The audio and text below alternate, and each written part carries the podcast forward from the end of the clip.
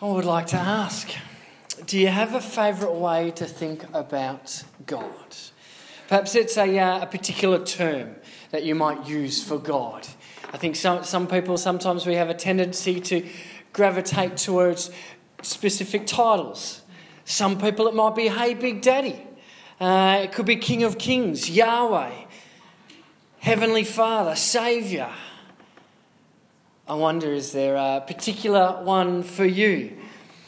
Uh, a few others, some we've come across in our series Jehovah Jireh, our provider, Jehovah El Roi, the God who sees. Do you have a title that you like to use? I, uh, I have one particular person that I can think of who, um, you know her title because it comes out in her prayer. Um, and so when we would pray together, it would come out, you know. So perhaps you, this might be you. Perhaps this, uh, this might be someone else that you can think of. It might be a prayer like, Dear Lord Jesus, most holy one, God, thank you for being our most holy one. And dear Jesus, most holy one, we ask for this. Oh, thank you, dear Lord Jesus, most holy. And it comes out in the rhetoric a little bit. That's not a bad thing. It's, it's good to be able to strongly identify with our God. Um, the reason why I talk about this is uh, often the way we tend to identify with God often says a little bit about perhaps where we are, where we're at, where we've come from, our journey. Um, and so there's a bit more to it than just a title, but it reflects an understanding in our minds. It's an important literary feature to understand because it can help us understand what's going on in the scriptures a lot more. So, for instance, uh, when, when, I, uh, my, myself personally, when I'm uh, saying prayers to, to, to seek peace, often I'll pray to the Prince of Peace. That makes sense? Hopefully. The reason I bring this up is because throughout the whole book of Malachi, as we come to the end of our series, Throughout the whole book of Malachi, you may or may not have noticed again and again the same title is used Lord Almighty, Lord Almighty, Lord Almighty. It's used 20 times in the book of Malachi. There's barely four chapters. I say barely because cha- chapter one's not very long. Chapter four isn't very long. Okay, so there's barely four chapters, and it occurs 20 times. Okay? There's 55 verses. So it means the term Lord Almighty occurs nearly every third verse. So there's something here. What is the greater understanding that is being communicated with this specific title? Lord Almighty. It traditionally means Lord of Hosts and it's a royal title. Okay? Now, this, t- this title is first used in uh, the first chapter of the f- first book of Samuel. Before all the kingship is set up, uh, before um, those things are set in course, before Israel get right down the track of, of uh, king after king after king, this title is introduced that God is the Lord of hosts. He is the royal one. He is the one above all who is uh, looking after everything. And from that point, that title is used throughout the kingship. And it's a reminder of yes, you have these people in these positions, but don't forget who your Lord Almighty is, who your Lord of hosts is the royal one, the one who sits at the left hand side of my throne. Don't forget me. It's a strong message. It's a heartbeat all the way through, reminding them, reminding them. And as we come at the end of Malachi, thinking about the best is yet to come, knowing that the New Testament is about to start, knowing that Jesus is about to be born in Bethlehem. Just as we come to Christmas, just as we focus on other things and other powers and authorities, He is our Lord Almighty. He is the Lord of hosts who is above all. The royal priesthood, the royal one is coming. The best is yet to come. It's been the series, and this is our last morning in it. It's been a series about hope of, well, things aren't all that they should be. God is preparing something better. And while the whole series has been thinking about looking forward, there's more to come. Set your eyes on me, set your eyes on the horizon. This morning and all of Malachi leads up to this last part. And so this morning, we're not just thinking about the best is yet to come, we're thinking about the present, the right now. If the best is yet to come, what does that mean for us right now? So, we're going to read the end of chapter 3 because it holds the pivotal point for us. So, we looked at a tiny bit of it last week. We're going to look at the end of chapter 3 and read chapter 4 together. It says, They will be mine, says the Lord Almighty, in the day when I make up my treasured possession. I will spare them, just, in, uh, just as in compassion a man spares his son who serves him.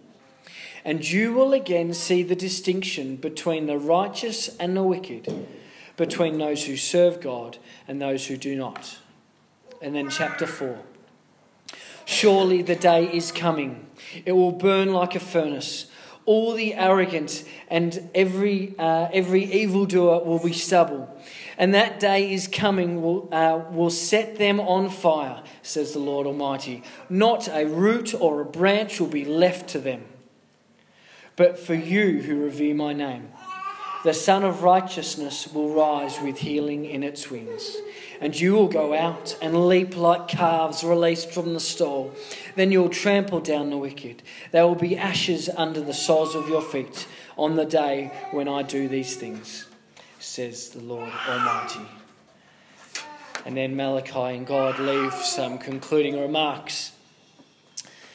One, uh, one of my favourite TV shows as a teen, and I'll admit Sarah and I are rewatching it at the well, I'm rewatching it. I'm making Sarah watch it for the first time.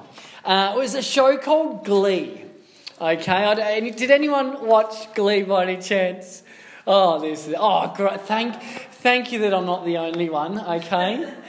Um, Glee, uh, like many other shows of, of, their, um, of their, their type, is about high school in America. But really, I think it's a great reflection of, of the high school experience all across the world. Uh, it's about mu- uh, kids who like musical theatre and how uh, they enjoy music, and really, because of that, um, they, they, they're at the bottom of the food chain. And, uh, and so the, the, the, two things is uh, I loved it because it was, it was about music and I enjoyed the music. It was just fun and the harmonies and all that stuff. Uh, but the other aspect of the show was about the social life for the teenager. And uh, in a lot of ways, it was, it was about a class system. And so uh, at the school, you had the jocks, the sporty people, uh, you know, and they, they held a certain position. And you had uh, different people of ethnicity. And in the show, it's, it's really played up as a joke. But, oh, well, you, if, if you're of that ethnicity, you, you, need, you need to hang out with your own people. That's just the way things go in high school. Uh, you have the, the band people aren't really noticed. Um,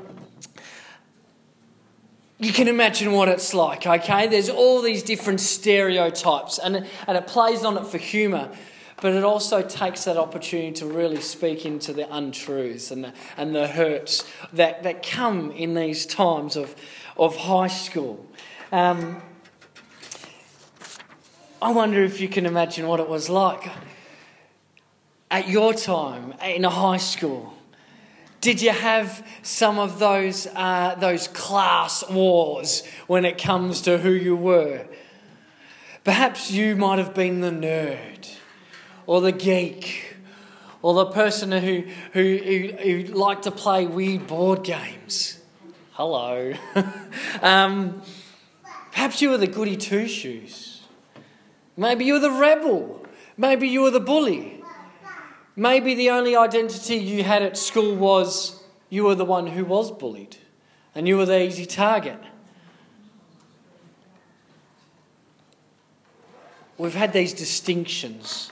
And we, we, it's hard because we carry these distinctions, these, these, these ideas we have in our head that really don't matter, but we actually carry them with us for ages. Can, can, you, can you think potentially what people saw you as, how they defined you, how they distinguished you? Can you think to yourself perhaps different ways you've thought and distinguished others? These distinctives. I think sometimes these distinctives get in the way of us as adults sometimes. You know, uh, we'll invite that one neighbour who we know that loves Bathurst to come around and watch. Because we know that they love Bathurst just like we do. But we won't be bothered to invite other people. Oh, well, I don't know if they're going to be keen anyway. I know I've had it many times. Uh, generally, if you have glasses, and, and I, these are stereotypes, but I've found if you have glasses, if you're perhaps of an, an Asian or an Indian descent, uh, you must be good at computers. You must be really handy at computers. Hey, uh, are you good at computers? Could you help me with this? Why do you think that of me? Why didn't you go ask somebody else? Just because I have glasses. It is true, though, if you have glasses, you are smarter than everyone else. Um, And we might think, oh no, I don't give in to some of those stereotypes. Oh, that's not me. But there are these crazy uh, uh, things that we make, these tiny, tiny assumptions we don't even realize we're making. And, and it somehow defines and distinguishes people in our minds. The Lord of hosts doesn't see us for any of these distinctions. He doesn't even distinguish us by our mistakes. He doesn't hold that against us. He doesn't let those things even box us in. But he does make one distinction. There is one distinction he does hold to. At the end of chapter 3, it tells us God makes the distinction between the righteous and the wicked between those who serve God and those who do not. We see into chapter 4 that this distinction, those who are willing to serve God, that's how he clarifies it as righteous or wicked. He clarifies it as those who will serve God and those who will not serve God. This is the defining thing for as we read chapter 4 for the tragedy that we read in some of those verses and for the blessing as well. This is the defining distinction. Now, although it says this, it's contrary to what many people believe. Uh, there's a TV, sh- another TV show, The Good Place. It's a, a more recent TV show than Glee. It's on Netflix. Has anyone seen The Good Place? Wow, that's a couple of more hands. The good place is set up in the beginning as the idea of someone goes to uh, heaven that doesn't belong there. And then they explain that, well, the reason you, you've got here and everyone else is here, it's, it's a point system. So that if, if you do a little good thing, then you get a, a little bit amount of points for you. And if you do a little bad thing, you get some negative points. And if it's a really good thing, then you get lots of. And, and at the end, when you die, if you've got enough points, then you go to heaven. And that's a popular belief with Christians and non Christians alike. That you know what? If I just do enough good things, enough right things, then she'll be sweet. But it's not what God says here. Another belief uh, which, which is uh, quite popular, I think, is that all you need to do is believe in Jesus and you'll go to heaven. James 2, verse 19, it reminds us You believe that there is one God, good. Even the demons believe that and they shudder. If all it took was belief in God, well, all the demonic forces and Satan and everything on that side, they know who God is. They know who Jesus is. But surely we don't expect them to be the ones we're sitting next to in heaven. How, does, how, how can we balance this thought? Because we use the scripture for God so loved the world, John 3:16 that he gave his one and only son so that whoever may believe in him will not perish and have eternal life. We know that one so well. I think it's the most popular verse in the Bible across the world that people know. But how do we set this in balance with the rest of God's word?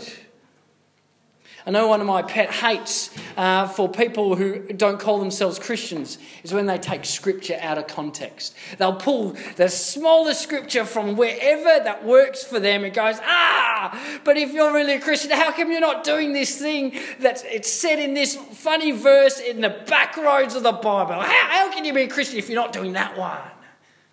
Where's the context? We as Christians, I think, also are guilty of going, you know what, I'm just going to take this one verse and it's going to mean the world. We need to also take these scriptures in context. John 3:16 is the first of a paragraph in our in our uh, in our modern day Christian Bible. It says at the end of that paragraph, verse 21, um, verse 21, whoever lives by the truth comes into the light, the light that is Jesus so that it may be seen plainly that what he has done has been done through God.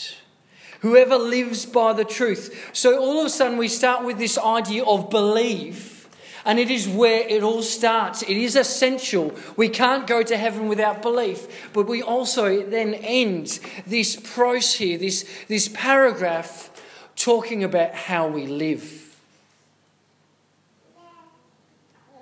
Now, as I said with the previous belief, it's not about what we do to get to heaven, it's not a, an act of works. But in James, it brings us the balance that what we do, how we live our lives, reflects the faith that we must have. That our faith outworks through what we do. And so our works are not the way to get to heaven, but it's a byproduct of the faith that we have in our lives. The rich young ruler comes to Jesus and he identifies exactly who Jesus is. And Jesus commends him for that. And then he says, Now just leave all that you have behind and follow me. And the rich young man goes away saddened because he realizes he can't do that. That's too much for him to give up. Despite all that he could profess for Jesus, he still walks away from Jesus.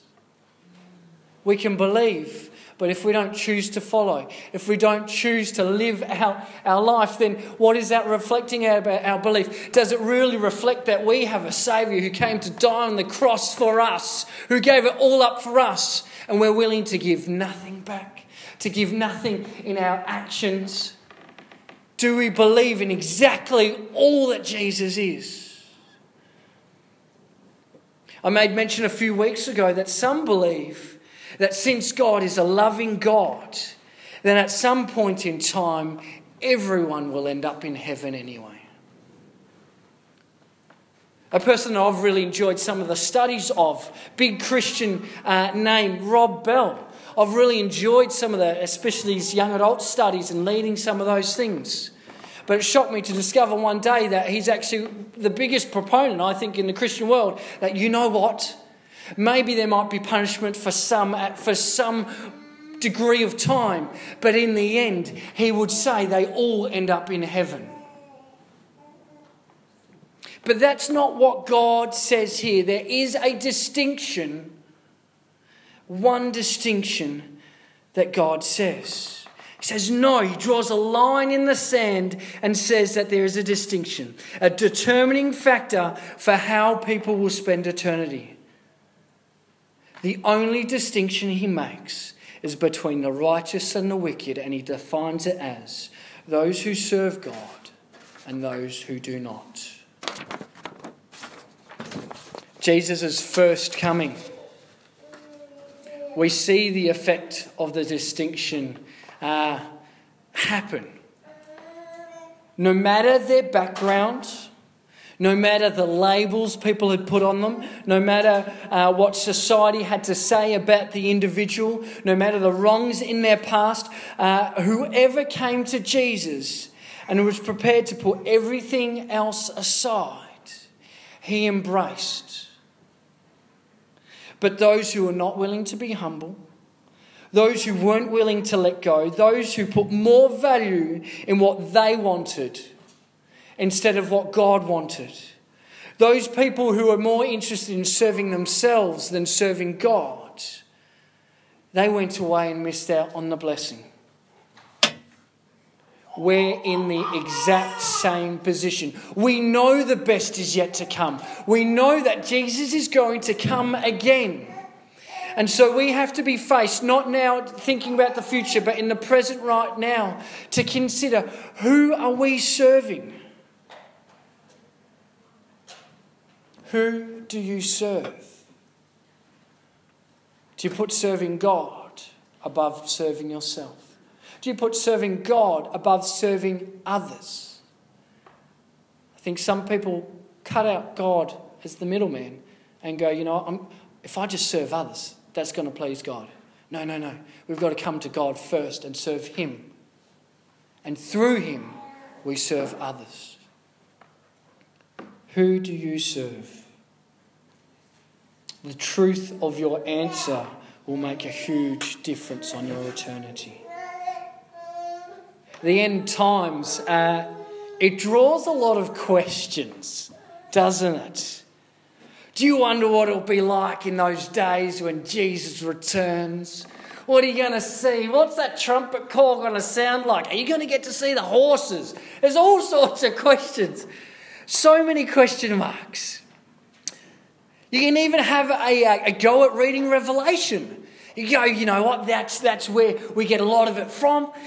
And I, to be honest, I still come away from that going, you know what, there's so much more I don't know about what's going to happen than what I can tell. It gives you ideas, it gives you a, a feeling of how things might be when he returns. But even experts are left grasping for something concrete. Why is that? Why isn't it spelled out clearly for us? I, uh, I actually think in some contexts, ignorance is bliss. There's a degree that we don't need to know all the details.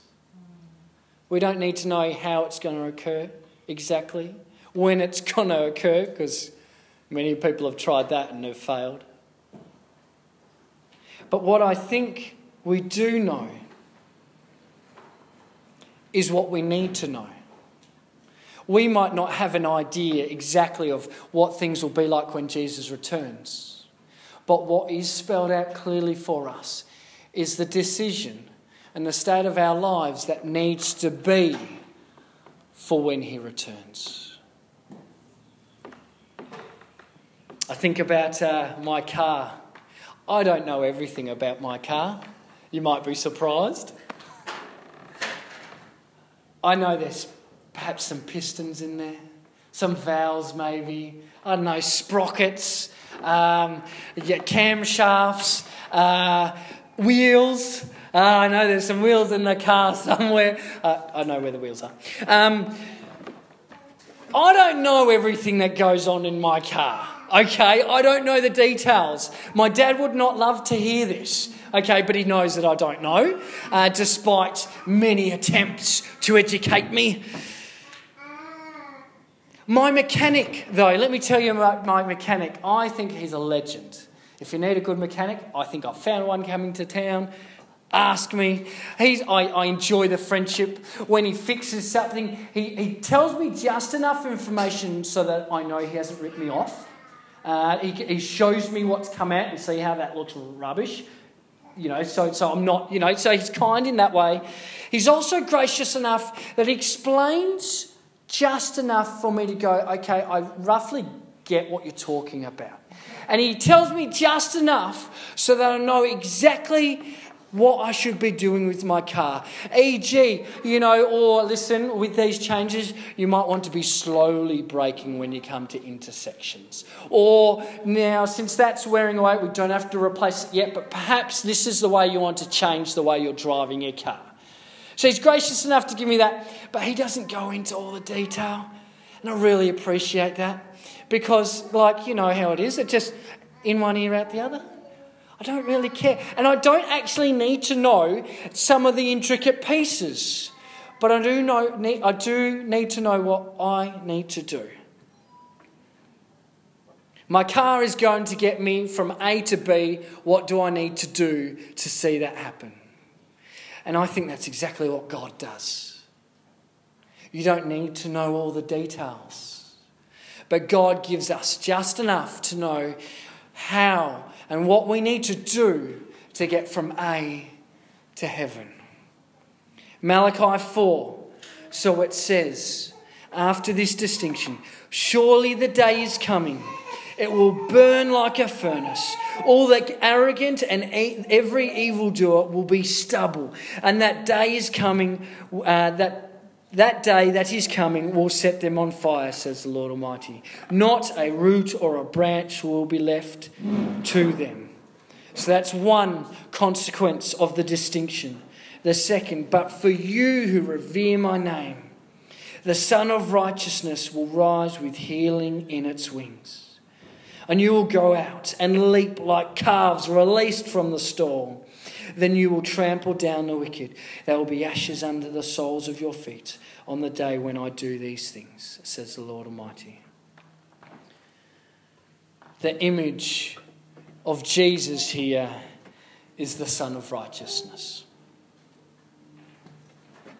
And I think it's a terrific metaphor and a terrific title for Jesus in the context of the passage here. There's a massive contrast in the blessing that can come from the sun and also the disaster that can come from the sun as well. A few of the pros that comes from a, an idea of Jesus being the sun of righteousness. We get warmth from our solar system sun, don't we? It brings us warmth, it brings us comfort, especially in times of coldness. Jesus will be a blessing to those who serve him with warmth and comfort, a place for us to call our own. Sunlight. Sunlight increases levels of serotonin in our body. It improves a person's mood. It includes vitamin D, which we know is so beneficial for so many different reasons for ourselves. So, just as we are exposed to our Son, Jesus, so He improves our mood. So He can lift us up. So He is beneficial for our mind, our body, our soul, all that we have.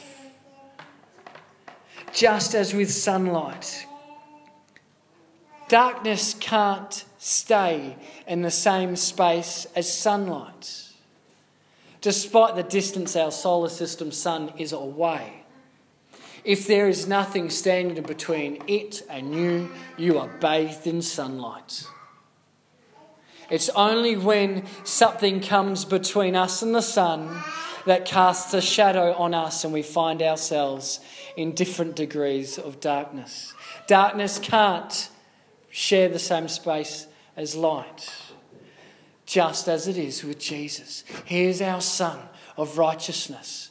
As He is with us, then the devil cannot be with us also. He makes the darkness flee. We know with plants, sun gives birth to life. it grows. Jesus, when He is shining on us, we have life. We are able to grow in Him, to flourish, to bear fruit, to bear joy, peace, patience, self control, goodness, kindness, gentleness, faithfulness. The Son of Righteousness in His blessings grows us. But if we don't find ourselves on the right side of that line he's drawn in the sand, the sun can have another effect. If we, uh, if we don't approach our solar system sun in the right way, especially down here at the beach, we know if we don't approach it in the right way, then we will find effects on us. We will get sunburnt, we can have heat stroke, all these sorts of things. If we don't approach our God in the right way, with open, serving hearts, it can have a detrimental effect on us. If we start to think that we're the center of the universe, like once we thought the moon, we can tell the moon goes around the earth. We must be the center of the universe. And then they discover no, we rotate around something greater. If we try and put ourselves in the center of the universe, if, we, if you imagine putting ourselves in our solar system sun's place, we will burn up and we will die. We won't even get close to the position the sun has before that occurs. If we seek to serve ourselves instead of serving God, putting ourselves in the place that He deserves, then I think we can tell what the effect will be for us. The truth is that the best is yet to come but it's for those who choose it, who choose to live in a way that Jesus would distinguish us being on his side of the line that he's drawn in the sand. The reality is that when the Son of God rises one more time, it's either going to be a blessing or it's going to be a disaster. We might not know what the second coming will be like. We might not know when the second coming is, but we know what we need to do to be found on the right side of the, land, of the line. So, who are you going to serve? Let me pray. And just as we're about to pray, I do want to encourage you you know, the end of Malachi isn't an easy word for us to sit in, to finish with. It perhaps is challenging of our motivations, of our actions, of the purpose that we live by, and perhaps a challenge to do more than just believe, to make sure that it is obvious in our lives, to internalize and make sure it is actually living out in our lives. Because belief needs to be lived out. If, if that is a challenge for you, I pray and I want to encourage you this morning to give it over to God this morning. Father God, over these many weeks, we, we, we hear and we know the place the Israelites were in. But God, you are ever, always willing to bring them back in, give another opportunity. And God, we sit under your word, the authority that you have. And God, we hear what you say. Help us search ourselves to know what are the motivations we live in. What, who are we serving? And God, help us come before you because we know you are gracious, we know you are loving, and you're always waiting for us. Lord, help us. Lord, for those who need to this morning to make the commitment, God, you know what? It's time I put you first. Lord, we give that commitment to you. You are God. You are the one I believe in. And so, Lord, I seek to serve you. It's in your name we pray. Amen.